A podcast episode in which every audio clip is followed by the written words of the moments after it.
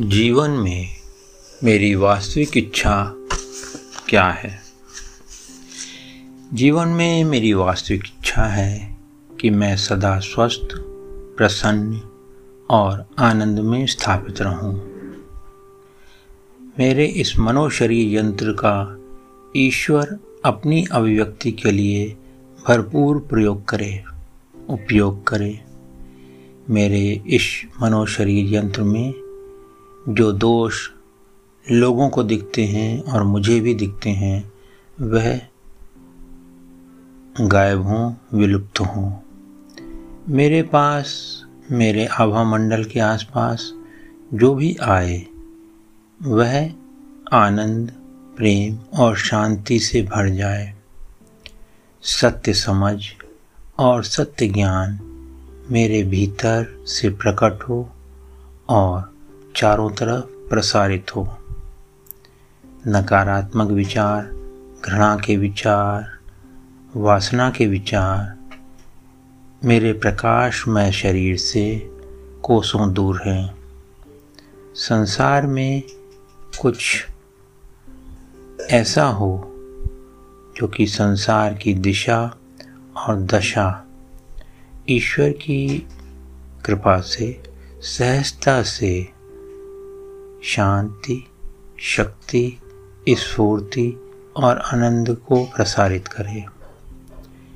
ऊर्जा उपचार, विचार उपचार व सभी उपचारों से मानवता को कष्टों के प्रति सकारात्मक अनुभव हों और उनसे उन्हें मुक्ति मिले। सभी को यह सतत समझ बनी रहे कि वह शरीर नहीं, मन नहीं, विचार नहीं, पंचतत्व नहीं, क्रोध नहीं, घृणा नहीं, डर नहीं, भावना नहीं, दर्द नहीं, खुजली नहीं, हड्डी नहीं, कोशिका नहीं, डीएनए नहीं, यह हर एक का अनुभव हो। हर एक आनंद स्वरूप है और वह आनंद उसके कण कण में एक एक कोशिका में व्याप्त है। हर एक उसी आनंद को निरंतरता से अनुभव करता रहे। सबके परिवार, मित्र, रिश्तेदार, सब एक दूसरे के अनंत सहयोगी बने, जिससे कि शुद्ध चेतना, शुद्ध प्रेम, शुद्ध आनंद पूरे संसार में प्रसारित हो। सभी को यह याद रहे कि यह शुद्ध चेतना तत्व समझ से प्रसारित होता रहे। सब एक दूसरे के प्रति सहानुभूति रखें, सद्भावना रखें। शरीर स्वस्थ होना, मन शांत होना निमित्त हैं उस परम शांति को पाने के लिए। यम, नियम, योग प्राणायाम आदि मार्ग हैं, मंजिल नहीं। इस बात को निरंतरता से याद रखा जाए।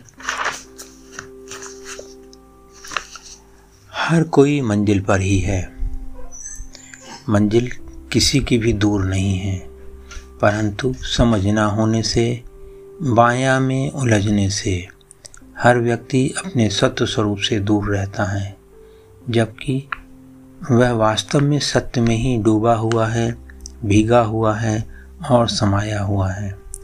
सत्य में रहना सरल है, सहज है। सत्य में रहने के लिए कुछ न करना ही आवश्यक है। न करने का कर्म भी नहीं करना है। बस जो है, उसको स्वीकार करें और जो हैं, वह हो जाए। मात्र सजग रहें। धन्यवाद। सबका मंगल हो सबका मंगल हो सबका मंगल हो।